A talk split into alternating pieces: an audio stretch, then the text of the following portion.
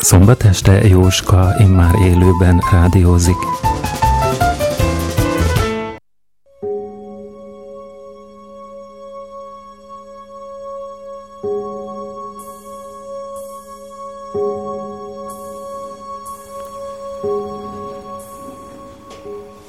Mrs. Marsnál családi karácsony készül.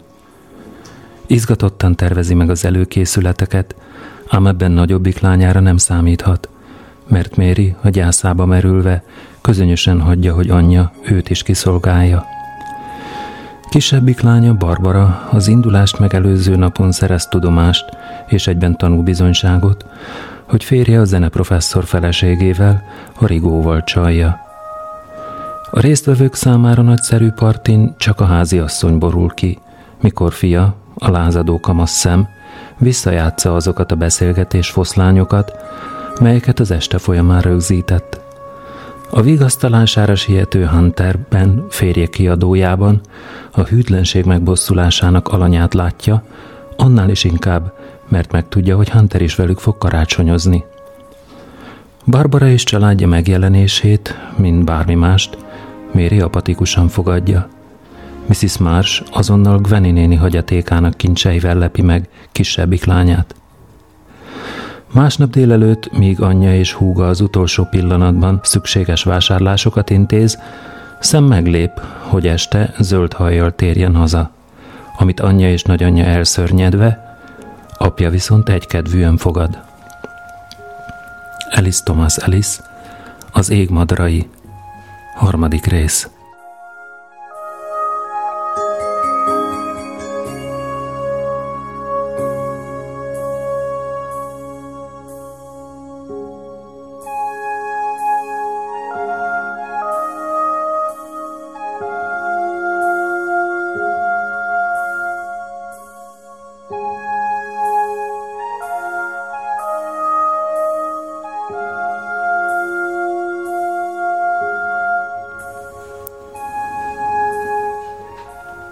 Mrs. Marsh felsóhajtott, és minden ok nélkül eszébe jutott az a tavaszi pillanat, amikor Melisip Dividben a csecsemő Barbara a térdén ült, Méri pedig táncolt. A két évesek ostoba táncocskáját járta, és akkor egyszerre csak felcsentült a nevetés, véget nem érően, amíg csak be nem töltötte az egész szobát. A kisbaba volt az, ott a térdén, aki mindaddig csak mosolyogni vagy sírni tudott. Most kicsorduló jó kedvel kacagott a táncoló gyermeken. Nem tudom elhinni, hogy szereti, mondta Mrs. Marsh. Én biztos vagyok, hogy igen, húzódott vissza Méri mesterkélt szertartásosságába. De Mrs. Marsh kételkedett benne. Mérgesen gondolt arra, vajon rajta kívül tudja-e bárki is, mit jelent az igazi szerelem hogy milyen fájdalmas és kimerítő tud lenni néha. Aztán azon töprengett, vajon Méri hogyan szerette Robint. Arra jól emlékezett, hogy Robin miként szerette Mérit, hogyan dédelgette kislánykori fényképét, miközben egyre csak azt kiáltozta, hát nem aranyos, hát nem gyönyörű, és köszönés nélkül nyargalt be az ajtón. Micsoda különleges viselkedés, arra vágyott, bár csak elmondhatná Mérinek, ő maga mennyire szereti őt, de Méri úgy sem figyelne rá. Fáradtan állt fel. Bármit kibírna, ha az emberek boldogok lennének, ha legalább egyetlen kísérletet is tennének a boldogságra. Valóban úgy tűnt, mintha ő lenne az egyetlen, aki még összetartja maga körül a világot. Szeretném, ha beszélnél Sebastiannal, mondta reménytelenül. Rád biztosan hallgatna. Méri tehetett róla, hogy annak idején Barbara megismerkedett szebbel, noha akkor örült ennek. Megint havazik, mondta Méri. Semmi értelme nem lett volna arról magyarázgatni anyjának, hogy a legkegyetlenebb zsarnokok, a hóhérok, azok, akik zsákokba vart embereket hajítanak a folyókba, a rablók, a politikusok, Valamennyien mindig is éppen azokat tartották a legelvetemültebb embereknek, akik bírálni merészelték őket. Lett légyen az a legártatlanabb bírálat. Minden esetre őket ítélték halálra elsősorban. Nem hallgatna rám, mondta.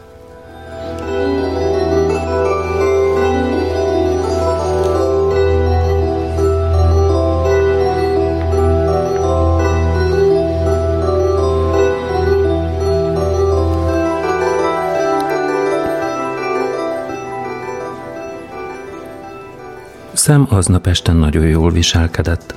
Sokat mosolygott, és jó indulatúan bögdöste két könyökét, valahányszor csak szóba került a költészet. Úgy tűnt teljesen megfeledkezett a hajáról, még csak nem is tekingetett minduntalan a házban található számtalan tükrök egyikébe, ahogy más tette volna, hogy örömet vagy önbizalmat merítsen, még a nagyanyjának is segítkezett. Együtt vették elő a karácsonyfát a lépcső alatti szekrényből. Mrs. Másnak sosem volt igazi karácsonyfája. Olyan nehéz lett volna összetakarítani a tűket a szőnyegről. Volt néhány aranyozott tülhálója, ezeket telerakta mandarinnal, és egészen valódinak látszó papírmaséból, tollakból készített madarakkal, és az egészet csengő szerkezetre akasztotta. A végeredmény, a mesterkélt volt, mégis tetszetősebb látvány nyújtott, mint a szomszédos ablakokból odalátszó rikító fénypiramisok. Nem voltak papírfüzérei, gömbdíszei vagy lámpácskái. Mindössze egy kevés igazi magyalja, amit a zöldséges valahol a domboldalon szedett. A halt teleaggatta karácsonyi képeslapjaival, az utcai szobát krizantémmal díszítette. Méri szobáját az ünnephez képes sivárnak ítélte, Semmiféle dekoráció nem volt benne. Tedd ki a képeslapjaidat, unszolta. Olyan barátságtalan itt minden. Nem, mondta Méri. Kedvelte a puszta falakat és a tűzfényt. Az ablakon át eléje táruló kopárkertet, amelyel a sok csipcsup értéktelen cifraság úgysem vehette fel a versenyt. A karácsony temetői pompáját meg különösen ki nem állhatta. Az összefagyott népnek ezt a tél közepi, szorgosan túlzásba vitt lakmározását, az erőltetett vidámságot és az abszurd kiadásokat. A karácsonynak a tavaszt kellene várnia, az áttetszően halvány fénysugarat, a reményt hozó záporokat, nem pedig hondabandáznia, bizonytalanul lázadnia a jelenlegi ínségi jéggédermet átka ellen. Mrs. Marsh kipillantott az ablakon. Milyen sűrűn havazik. Nem is tudom, van-e itthon elég porcukor.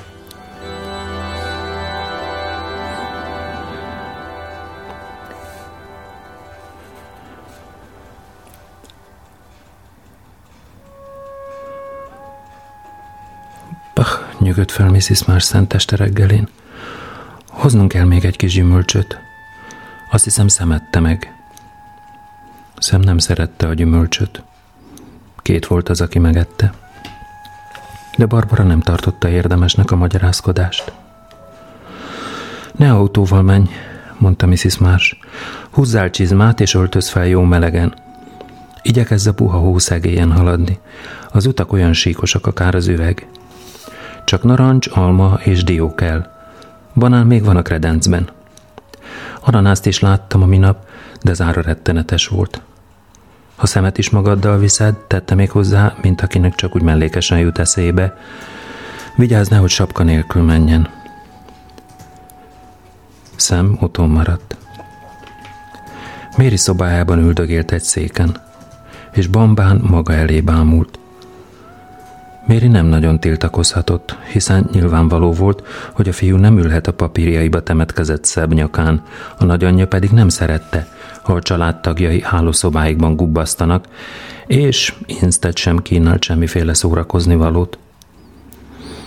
Némán ült Méri helyén, az ablak előtt, hosszú, kinyújtott fekete csizmás lábát szétvetette, akár egy hanyat fekvő nyúl. A kertből beáradó fény hidegen vetődött sápad bőrére és zöld hajára. Lejjebb csúszott, hát hát a falnak vetette, és közben a madarak tovább beszekedtek odakin. Képzeletben a tetőgerendán lovagolt akár egy varázsló.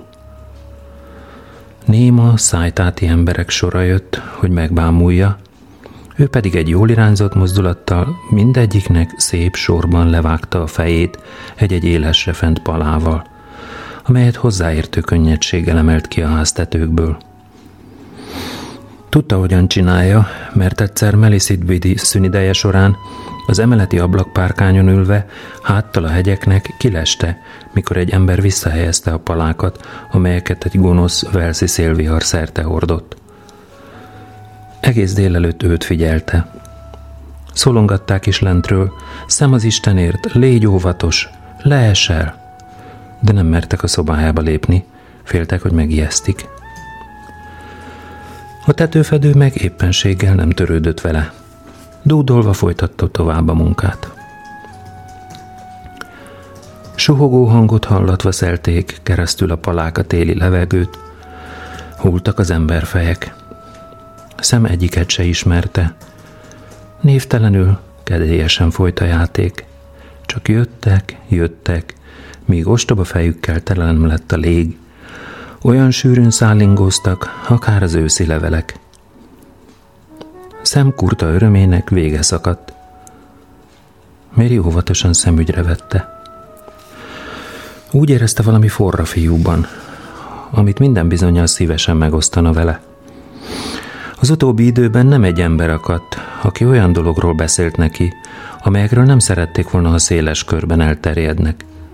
És ez csak megerősítette gyanúját, hogy mások is úgy gondolják, hamarosan meg fog halni. Szem néha Robinra emlékeztette, és maga sem tudta pontosan, vajon szereti-e ezért, vagy őt is legszívesebben holdnak látná. Apának szeretője van, bökte ki végre szemmakulátlan angolsággal. Mrs. Marsh épp áthaladt a hallon, tisztán hallott a szemet, de most megtorpant. Keze hirtelen jéghideggé vált a korlát pilléren. Énekesnő, tette hozzá szem amúgy mellékesen. Jól énekel? kérdezte Méri. Iszonyú hangja van, mondta szem. Valahogy a melléből tör fölfelé. Akkor csak is mély alt lehet, gondolom, elmélkedett Méri. Örülök, hogy tisztáztuk. Szem határtalanul megkönnyebbült, amikor látta, mennyire kevéssé izgatja nagy lényét az egész. Méri senkit sem szeretett eléggé, hogy egyáltalán foglalkoztassa, ki mit csinál. Szem nagyra értékelte a szenvedélytől mentes embereket, és Mériben a szenvedély egyetlen vágyra csökkent, hogy újra lássa Robint, és egyetlen félelemre, hogy ez talán sohasem következhet be. Szem ugyan nem tudott erről, de bármi lehetett is az oka nagynénye tartózkodó hidegségének, üdítően hatott rá anyja túlfűtött kíváncsiskodása után, aki gyötrődve szerette és dorgálta őt. Mrs. Marsh az ajtó felé pillantott. Tudta jól, hogy folytatnia kellene az útját fölfelé a lépcsőn a WC-hez, ahová eredetileg készült, és mélyen hallgatnia mindarról, amit hallott, de képtelen volt rá. Igazat beszélsz, szem? faggatózott. Szem elpirult. Na, na, nem, mondta méltatlankodva. Mint minden hazug, ő is százszorta komolyabban megsértődött, mint a rendszeres igazmondók, hogy kételkednek kis számú igaz megnyilatkozásai egyikében.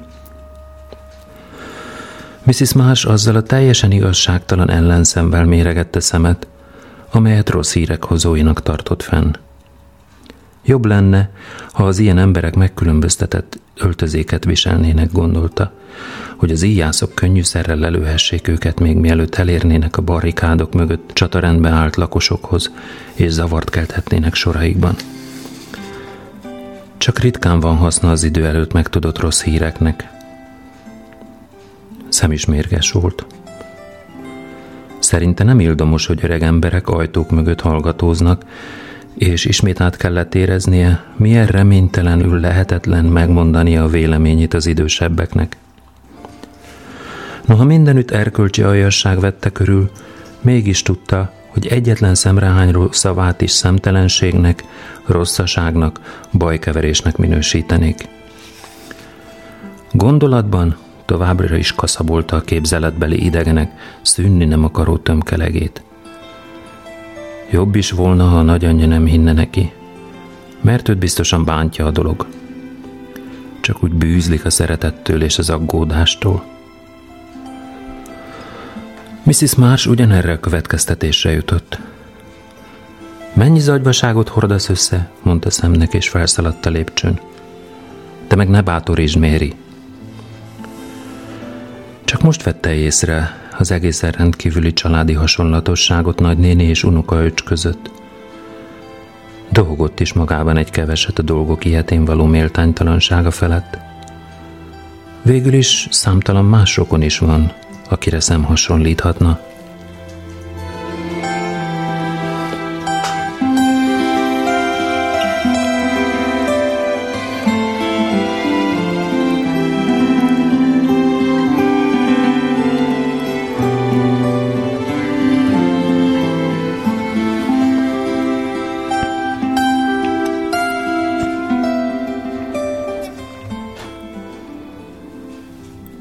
Egész délután szomszédok adogatták egymásnak a kilincset. Ki egy üveg lekvárral, ki fürdősóval kedveskedett. Többszörösen becsomagolt apró figyelmességekkel, melyeket a fa emelkedő halomhoz tettek. Mindnyájan ismerték Mérit, a legtöbb ajándékot neki szánták. Méri azonban a szobájában lapult, és anyjára hagyta a díszes gyufás dobozok, meg az alma formájú gyertyák átnyújtását, amelyeket viszonzásképpen ő szerzett be a számára. Ezeket az ajándékokat mind Méri anyjának kellett becsomagolnia, mert Méri írtózott attól, hogy bármilyen anyagot bármilyen tárgy köré tekerjen, vagy bármit dobozokba tegyen. Robinnak meg amúgy sem kellett ajándékot venni. Mérinek nem volt szüksége a karácsonyra. Ő a húsvétot várta, és ezt a másik, megválaszolhatatlanul káprázatos isteni szemfényvesztést. A feltámadás végül is nem egyéb, mint pièce de résistance, melyhez csak a doppergés, a fanfárok hangja és a visszafolytott lélegzet méltó, és amely a születés csodáját, de még a halált is lapos közhelyé avatja.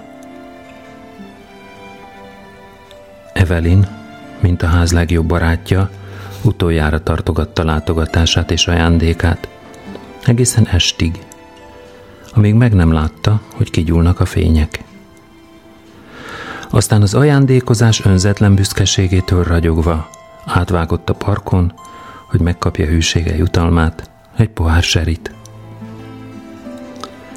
Ezt aztán alig, ha lehet becsomagolni és a fa alá tenni, mondta.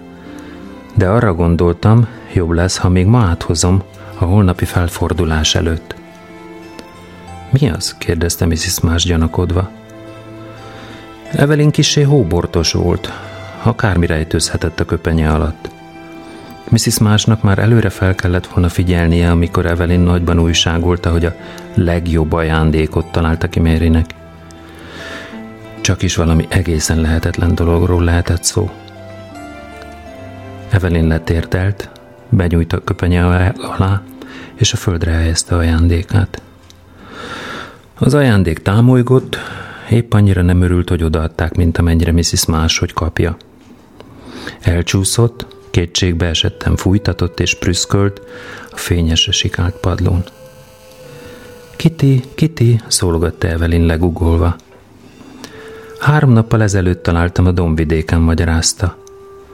Olyan elhagyatott volt, ott nyivákolt egy bokor tövében. A pajtába rejtettem, hogy meg ne lássátok.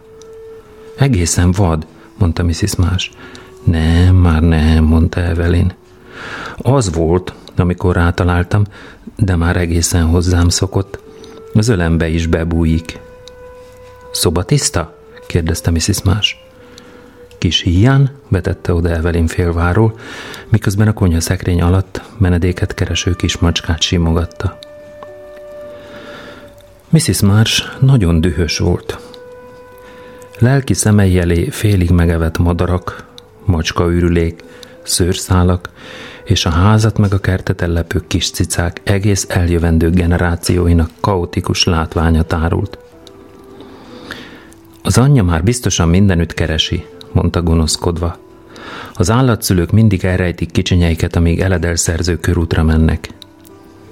Evelyn egyre makacsabb lett. Ez igenis elveszett, mondta. Csupa csont és bőr volt. Az orra is vérzett. Hát, jól van, kerítek neki egy dobozt, mondta Mrs. Marsh lemondón. Gyere, cica.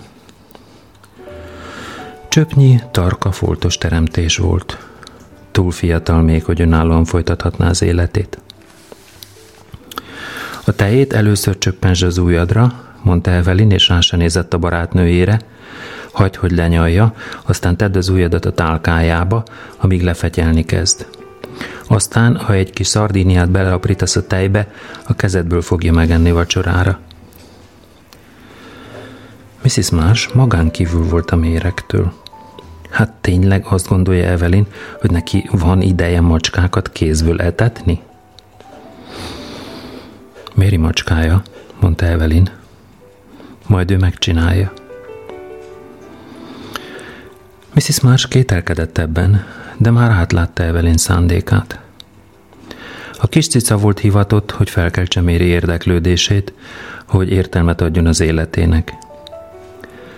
A női magazinok és a délutáni tévéfilmek közkedvelt témája volt ez, azzal a különbséggel, hogy többnyire egy-egy fizikailag vagy szellemileg beteg gyerek volt az, akit sikerült visszanyerni az életnek valamilyen bárgyú kis állat szeretete révén.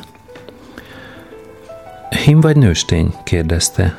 Jó lesz, ha erre is odafigyelünk. Ah, azt hiszem nőstény, mondta Evelyn, és felderült az arca. Olyan szeretetre méltó. A cica elhúzódott tőle, szája kinyílt a néma utálkozástól. Van szalagom, amit a nyakába köthetünk, meg kártyám is, mondta Evelyn. Holnap délelőtt áthozom, és felteszem őket. Kisé csalódott volt Mrs. Marsh közönyen láttán, és zavartan tűnődött, vajon örül-e majd a bolondok házát ábrázoló festménynek, amely aranyeső ágai mögött ábrázolja az intézményt, és amelyet Evelyn neki magának szánt ajándékba. Így áll egy kis serit, mondta Mrs. Marsh, aki végül is megkönnyebbült barátnője szerencsétlen arckifejezése láttán. Jól fog jönni Mérinek ez a teremtés, mondta Evelyn legalább eltereli a figyelmét. Meg volt győződve róla, hogy a halottak hozzátartozói a fájdalomba előbb-utóbb belebetegszenek.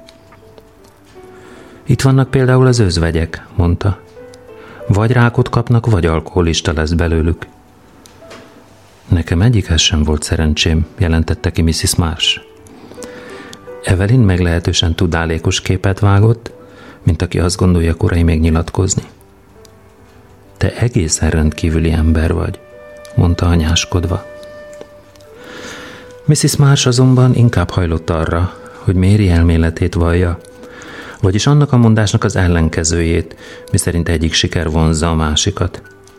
Tehát ha valaki nyúlajakkal születik, minden kétséget kizáróan előbb-utóbb rövidlátó és lúttalpas is lesz. Felsóhajtott, aztán bekapcsolta a rádiót, hogy meghallgassa a híreket. Egyelőre egy anglikán püspökkel folytatott beszélgetést közvetítettek. Az ön számára vajon mit jelent a karácsony püspök úr, firtatták a rádióban. A püspök belekezdett. Ó, hát ez az az idő, amikor minden család együtt van, ugratják egymást, évődnek. A szavak átkúztak a falon. És persze, folytatta a püspök, vallásos ünnep is ez amikor kiki egy kis nyugalomra lelhet, és eltűnődhet az élet értelmén. Az élet különös keveréke szomorúságnak és örömnek, nem így van? Elmélkedett egyre mélyülő hangon. Egy-két kollégámmal betérünk valahová egy-egy italra, felnevetett. Haha, aztán reggeli misét mondtam a kápolnámban, ahol a nagymamám is jelen volt. Utána meglátogattam London egyik legnagyobb börtönét, ahonnan egyenesen egy intenzív osztályra siettem. Ezt követően valamelyik öregek otthonában lerogytam a zongora mellé, és eljátszottam a fáradt vagyok, de szeretnék hazamenni kezdetű dalt. A püspök hangja elvékonyodott, majd ismét mélyebbre váltott. A mai napon szegényebb ember vagyok, hirdette, mert vannak még szegények az utcán. De a szeretet még Belfast utcáin is erősebb a gyűlöletnél. Meg a disznó seggében is, gondolta Méri. Zavartan néztek egymásra szemmel. Jóságos ég, mondta Méri. A rádió hallatott még néhány szentséges vihogás befejezésül, aztán valahonnan a távolból karácsonyi dalokat éneklő gyerekek jól nevelt kórusa hangzott fel.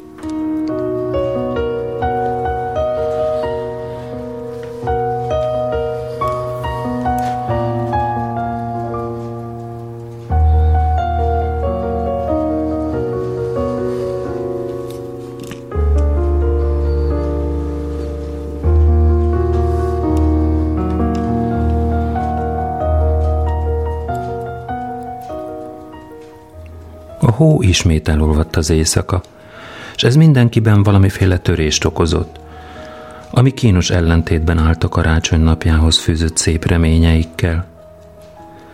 Az idő enyhe volt, szürke, párás, és valójában senki sem élvezte igazán a gombából és szalonnából álló reggelit. Még az az üveg pesgő sem tudta igazán felvidítani őket, amit az ajándékok kicsomagolása közben ittak és persze az ajándékaik sem. Sebastian kijelentette, hogy Barbarának szánt parfümöt otthon felejtette, így Barbarának meg kell várnia, amíg hazaérnek. Barbara pedig azonnal és teljesen irracionálisan arra gondolt, hogy Sebastian bizonyára a Rigónak adta a parfümöt. Csak ugrat téged, mami, mondta két. Apu, mutasd már meg, mit vettünk. Te mutasd meg mondta Sebastian, és hátradőlt a székében, karját összefűzte zöld kardigánja felett, melyből egy kerekedő pocak kezdeményei gömbölyöttek elő. Szeme láthatatlan volt a célos fényű szemüvege mögött. Bőre oly sima és világos, akár egy csecsemőé. Mrs. Más érezte, amint szája gyűlölködő fintorba rándul. Barbara egy hímzett, népművészeti estéi táskát kapott, melyet rojtok és tükördarabkák díszítettek. Azonnal ráismert, és egy pillanatig az is megfordult a fejében, vajon talál-e benne még egy szelet pulykát is. A butikban vettük, lelkendezett Kate. Jaj, mami, hát nem gyönyörű? De igen, mondta Barbara némiképp kiózanodva, mikor végig gondolta, hogy ilyesmi mindenütt kapható. Mégis egyre azon töprengett, vajon a férje csak ostoba, vagy ennyire gonosz is. És szomorú kétségbeesésében azt kívánta, bár ne volna egyik sem. Délelőtt átjött Evelyn a szalaggal, meg a kártyával, és neki látott, hogy a macskát, amely egy régi blúzon töltött nyugodalmas éjszaka után már kezdett volna megnyugodni, az őrületbe kergesse. Fogd le két, könyörögte, miközben az állat minden áron megpróbált kibújni a saját bőréből. Mindjárt megfojtod ezt az átkozott teremtést, mondta türelmetlenül Mrs. Marsh. A cicát és a kártyát nyugodtan odaadhatod külön is. De Evelyn nem így tervezte. A cica és a kék szalag külön-külön közelről sem nyújtott olyan elragadó látványt, mint együtt. De hát nem maradt más hátra. Méri udvariasan megköszönte, majd még mielőtt a cica gyorsan elbújt volna az ágy alatt, megsimogatta.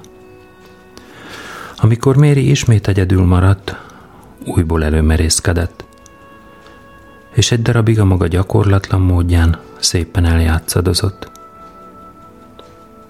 Méri a szívébe zárta.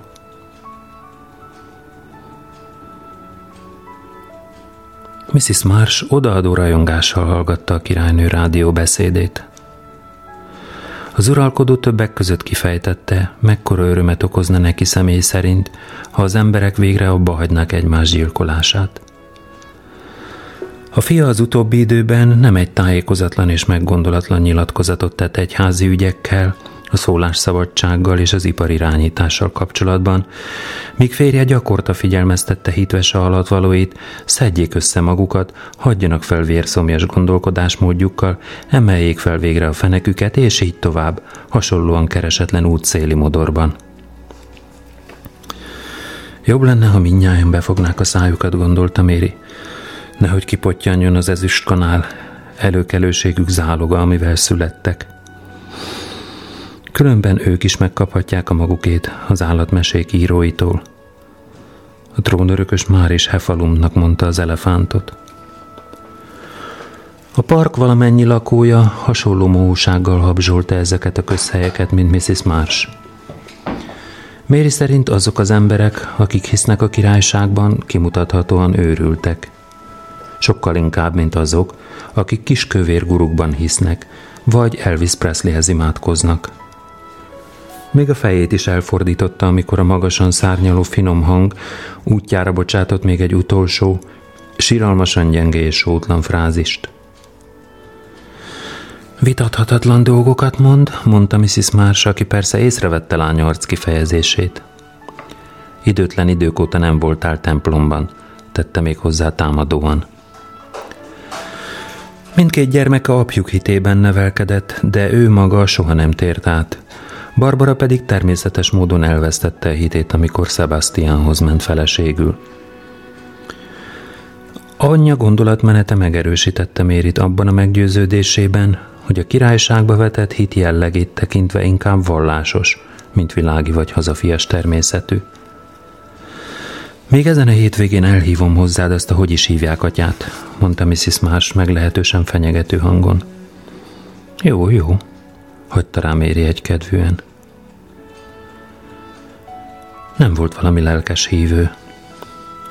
Inkább csak belenyugodott a hitbe, semmint aktívan gyakorolta volna. Bár kétségei nem voltak, legalábbis Isten létével kapcsolatban nem. Létének formájában, szándékaiban azonban már korán sem volt olyan biztos. Semmi okát nem látta, miért kellene feltételeznie, hogy Isten jót akar neki. A kifejezés köznapi értelmében. Anyjától eltérően Istennek ez ágában sem volt, hogy szép házat, jó férjet, gyönyörű gyerekeket, jól nevelt ölebet, hosszú életet, boldogságot, és minden estére egy-egy pohár serit kívánjon neki. Nem mintha vágyott volna ezek közül akár egyetlenre is. Néha arra gondolt, elég lett volna, ha meghagyja Robint. De hát nyilván nem így akarta. Haragja tehát nem vonatkozott Istenre, inkább a halál iránti gyűlölet táplálta. Meg a kis démonok, akikben saját magát látta tükröződni.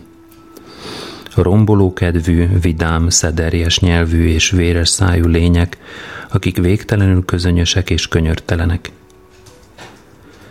Félnie nem kellett ezektől a kellemetlen kis istenektől, mert tudta, hogy hatalmuk úgy sem terjed önnön tudata határain túl. Soha nem tudnak kitörni a kietlen pusztaságból. Még maga a halál, ez a pajzán mókamester is összeesne, mielőtt a sivatag végére érne. Isten nem volt ugyan a pusztaság lakója, de Robin nélkül Méri nem érhette be Istennel, és mint egy elárvult kutya, maga sem tudta, életben maradjon-e, ahol utoljára látta imádottját, vagy utána eredjen, hogy felkutassa.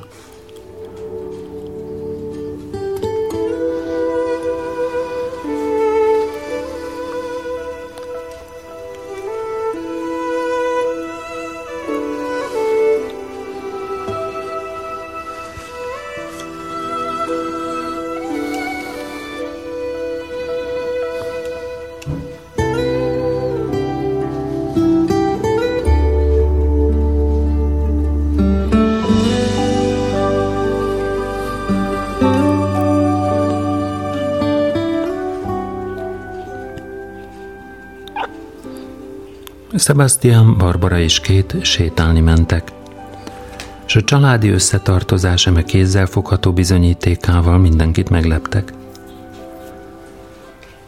Barbara ki akarta szellőztetni a fejét Hunter érkezése előtt. Ahogy közelgett az idő, óhatatlanul felmerült benne, Vajon valóra válthatók-e álmai? Nyitva lesz-e például a medve karácsony napján? Egyáltalán meghívja-e Hunter a medvébe? Tudja hogy létezik ilyen nevű fogadó? Meghívhatná esetleg ő a férfit? Hm, aligha. Aztán újabb fantáziálásba merült arról, hogy az egész családja sétálni megy, Méri lefeketne aludni, és így Hunternek jutna rá ideje, hogy udvaroljon neki. Kezdetnek ennyi is elég lett volna. Némiképp ideges lettem, hogy elképzelte, hogy itt a parkban titkos nemi kapcsolata lehetne. Elég volna egy pillantás, egy érintés, gondolta sóvárom Barbara, és ezen a nyírkos borús napon enyhén megizzadt a báránybőr kabátja alatt. Sebastian némaságba burkolózott. Néha motyogott valamit, de persze nem a szeretőjéről. A munkájára gondolt. Két határozottan elragadó volt, ahogy ott szögdécselt mellettük. Leveleket szedegetett a földről, nem győzte csodálni szimmetriájukat. Bogyókat rákcsált és fintorgott hozzá. Megnevezte a házak stílusát, amelyek mellett elmentek, és versekből idézgetett. Még Barbara is kezdte kellemetlennek találni, és már bánta, hogy nem hagyta otthon. Persze nem lehetetlen, hogy Mrs. Marsh és Evelyn is elmennek hazúról, és akkor két az ő aranyszőrű báránykája egyedül maradt volna Mérivel. Barbara számára Méri valamiféle mítikus, tündérmesébe illő alakot öltött, boszorkányszerű vonásokkal ruházódott fel. Mohó és gonosz mostohává vált. Mert bizonyára úgy van az, gabajodott bele gondolataiba Barbara, hogy akit ilyen keservesen kirabolt az élet, az előbb-utóbb maga is veszélyessé válik. Annyi igazság volt ebben, hogy Méribe valóban beköltözött az a rossz indulat, amelyet csak primitív emberek értenek meg igazán. Az a fajta rossz indulat, amelyel a holtak viseltetnek az élők iránt. Kifosztották, akár a nemi erőszak áldozatait, vagy ahogy a halottak is ki vannak fosztva. Olyan változáson mennek keresztül, amely után semmi remény nem marad, semmiféle elvilági újra a születésre – de veszélyesnek nem volt veszélyes. Semmivel sem törődött annyira, hogy egyáltalán veszélyessé válhatott volna. Méri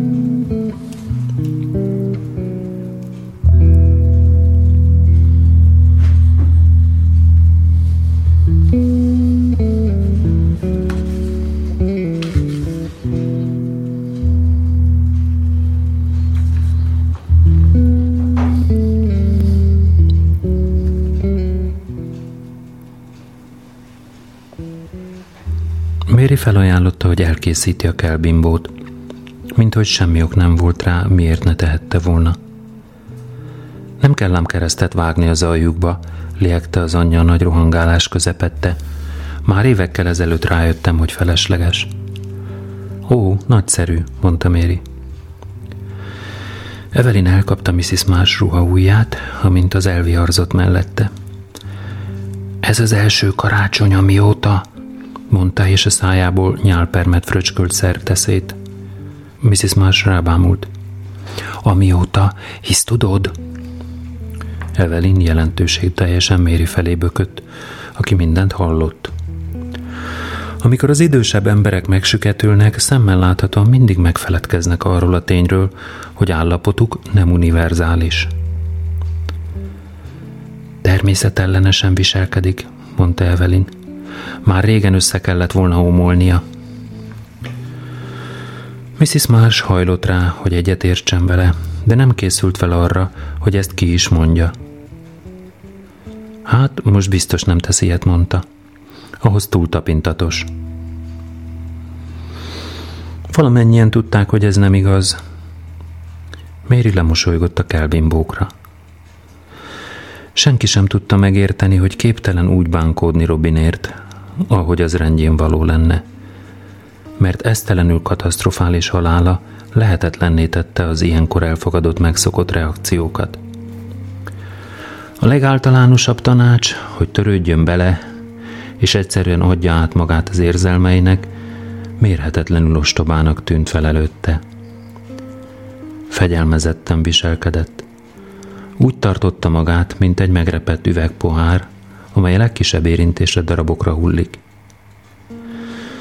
Elég gyakran mosolygott, hisz kár lett volna tagadni, hogy a helyzetnek megvolt a maga humoros oldala is. Hisz végtére csak egyetlen kis aláról volt szó. Evelyn közben zsírt locsolt a pulykára. Mrs. Marsh jobb szerette volna, ha nem teszi, mert sohasem volt egész biztos benne, hogy vajon megmosta a kezét Evelyn. De persze az embereket nem lehet megakadályozni, ha mindenáron segíteni akarnak.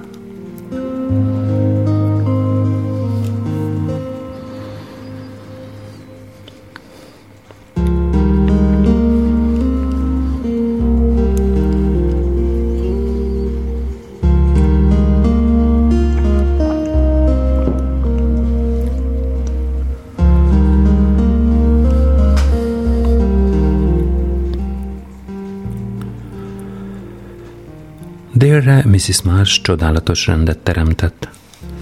Zacskóba kerültek az összegyűrt csomagoló papírok és dobozok, és gondosan eltakarította a mandarinhéjakat és a félig megevett csokoládé maradványokat is.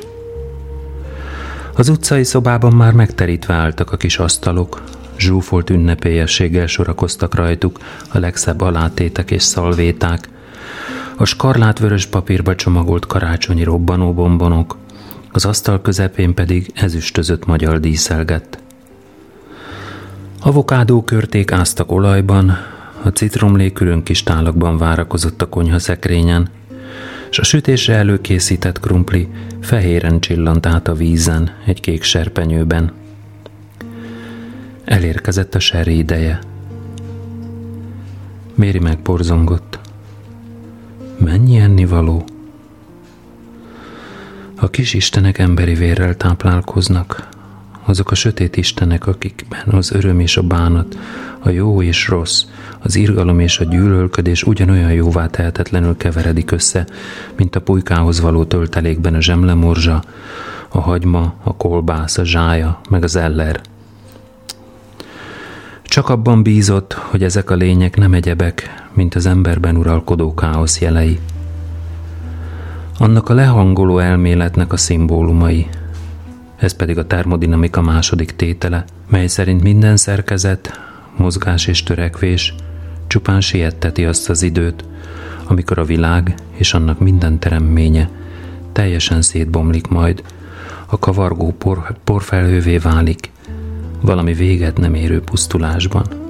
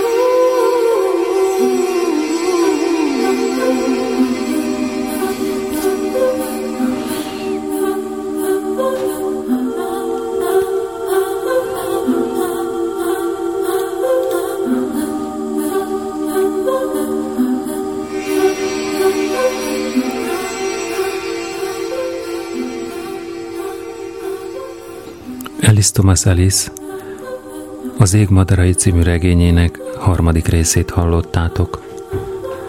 Nagyon örülök annak, hogy ilyen sokan vagytok a cseten. Köszöntöm Ferit, Rozit, Ágnest, Tamagucsit, Ádámot, Iron Man-t, a szépség és a szőrt, Beját, Budát és Béla Bélát, Angyalkát, Babos Anitát, Danili 01-et, Vikit és Diótörőt, akiket most látok. Köszöntöm az időközben kilépett Mazsit is, Zsolt most emlékeztet rá. Igen, felolvasás közben én viszonylag keveset néztem és láttam a csetet. Nagyon jó érzés, hogy ennyien vagytok, nagyon jó érzés, hogy ennyien hallgattatok. Aki nem ismeri a történet elejét, az a november végi és december elejé első két részt az archívumból feltétlenül hallgassa meg, mert érdemes. Múlt héten a cseten azt ígértem, hogy két hét alatt kiderül a történetből minden, ennyire nem egyszerű azért, három hétre lesz szükség, mert hogy nem férne bele abba a bizonyos két hétbe, hogy felolvassam mindazt, ami még vissza van a történetből. Meggyőződésem viszont, hogy érdemes végighallgatni az egészet. Egyfajta értelmezése annak, hogy mi történik karácsonykor. Cicáink meglehetősen élnek, ez egy picit zavar a koncentrálásban. Nagy élmény ismét élőben rádiózni. Örülök annak, hogy itt lehetek. Örülök annak, hogy megpróbáltam. Örülök annak, hogy úgy tűnik, hogy sikerült. Bírtam szusszal, erőnléttel, hogy átadjam mindazt, amit szerettem volna. Az utóbbi több mint egy hónapban nem nagyon voltam sem elérhető, sem látható, aminek megvolt a maga oka, mindazoknak, akik közben pozitív energiával, jó kívánságokkal siettették a fölépülésemet. Nagyon-nagyon szépen köszönöm ezt. Valóban jól esett, Igyekeztem a magam részéről természetesen követni az eseményeket, de mindez nem sikerült maradéktalanul, úgyhogy jó sok archívumból visszahallgatni való maradt, amit természetesen meg is fogok tenni. És szándékaim szerint megközelítőleg akkor, amikor végezni fogok ennek a történetnek a felolvasásával, Szándékaim és érzéseim szerint addigra az adásvezetés feladatát is vissza fogom tudni venni Zsoltól, aki jelenleg gyakorlatilag egy személyileg működteti az estiskolát, az én elméleti, meg igen, elméleti támogatásom mellett. Meg volt gyakorlati is. Gyakorlati igen kevéssé. Nem, nem belenyúltál Blender gyomrába. Jó, előfordult olyan, hogy igen, amikor már azt tapasztaltam, hogy valakinek nagyon lejárt a műsora, pontosabban lement a műsora, eh, akkor nem hagytam azt, hogy nagyon sokáig, két-három napig még, még folyamatosan menjen a műsorának az előzetese, mert az már újabb információt nem tartalmazott. Ki kérdezi, nincsenek ma színes hírek?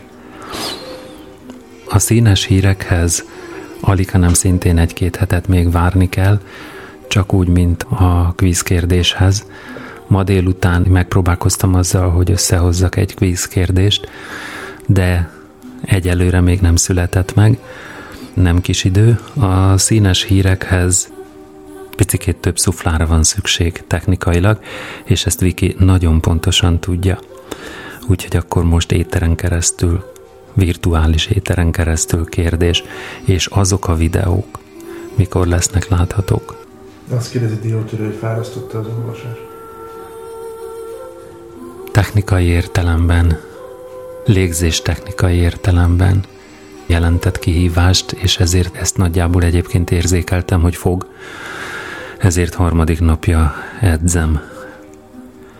Készültem rá, minden nap nagyobb adagot olvastam föl, és az, hogy a hangszínem a bevezető során eltért attól, mint ami egyébként a felolvasás során volt, az pedig annak a kezdő rádiós izgalmának köszönhető, aki valóban izgult, hogy milyen lesz megszólalnia, mert hogy átérezte azt, hogy valamit elkezd, valamit újra elkezd.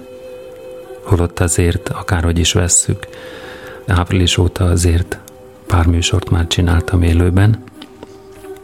Pontosabban konzervműsort nem csináltam, mert a legelső műsort is elkészítettem konzervben, utána újra próbáltam keverni, az eredmény annyira katasztrofális lett, hogy utána az újabb keverésre már nem volt idő, hanem muszáj volt élőben megcsinálni, tehát a kényszer hozta azt, hogy, hogy élőben rádióztam első alkalommal, és alapjában véve nem, nagyon-nagyon nem volt ez rossz érzés ott a legvégén, és, és gyorsan hozzáteszem azt is, hogy a színes hírek végén valami elképesztően jó érzés szokott magával ragadni, mert hogy ismételten sikerült valamit megcsinálni. Nagyon igyekszem annyira összeszedni magam, hogy minél hamarabb meglegyen az, hogy megszólalnak a színes hírek is.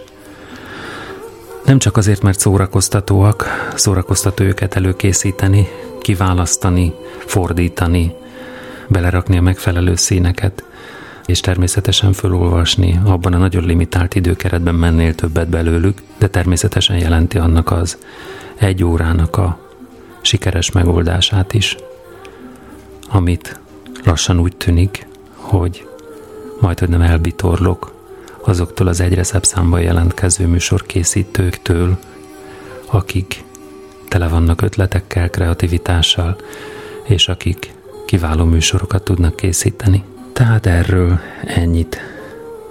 Igen, Tamás, a jól végzett munka öröme. Köszönöm szépen, hogy szurkoltatok, Ádám. A szépség és a szőr az a gíme meg a tünde egyébként. Valamiért sejtettem.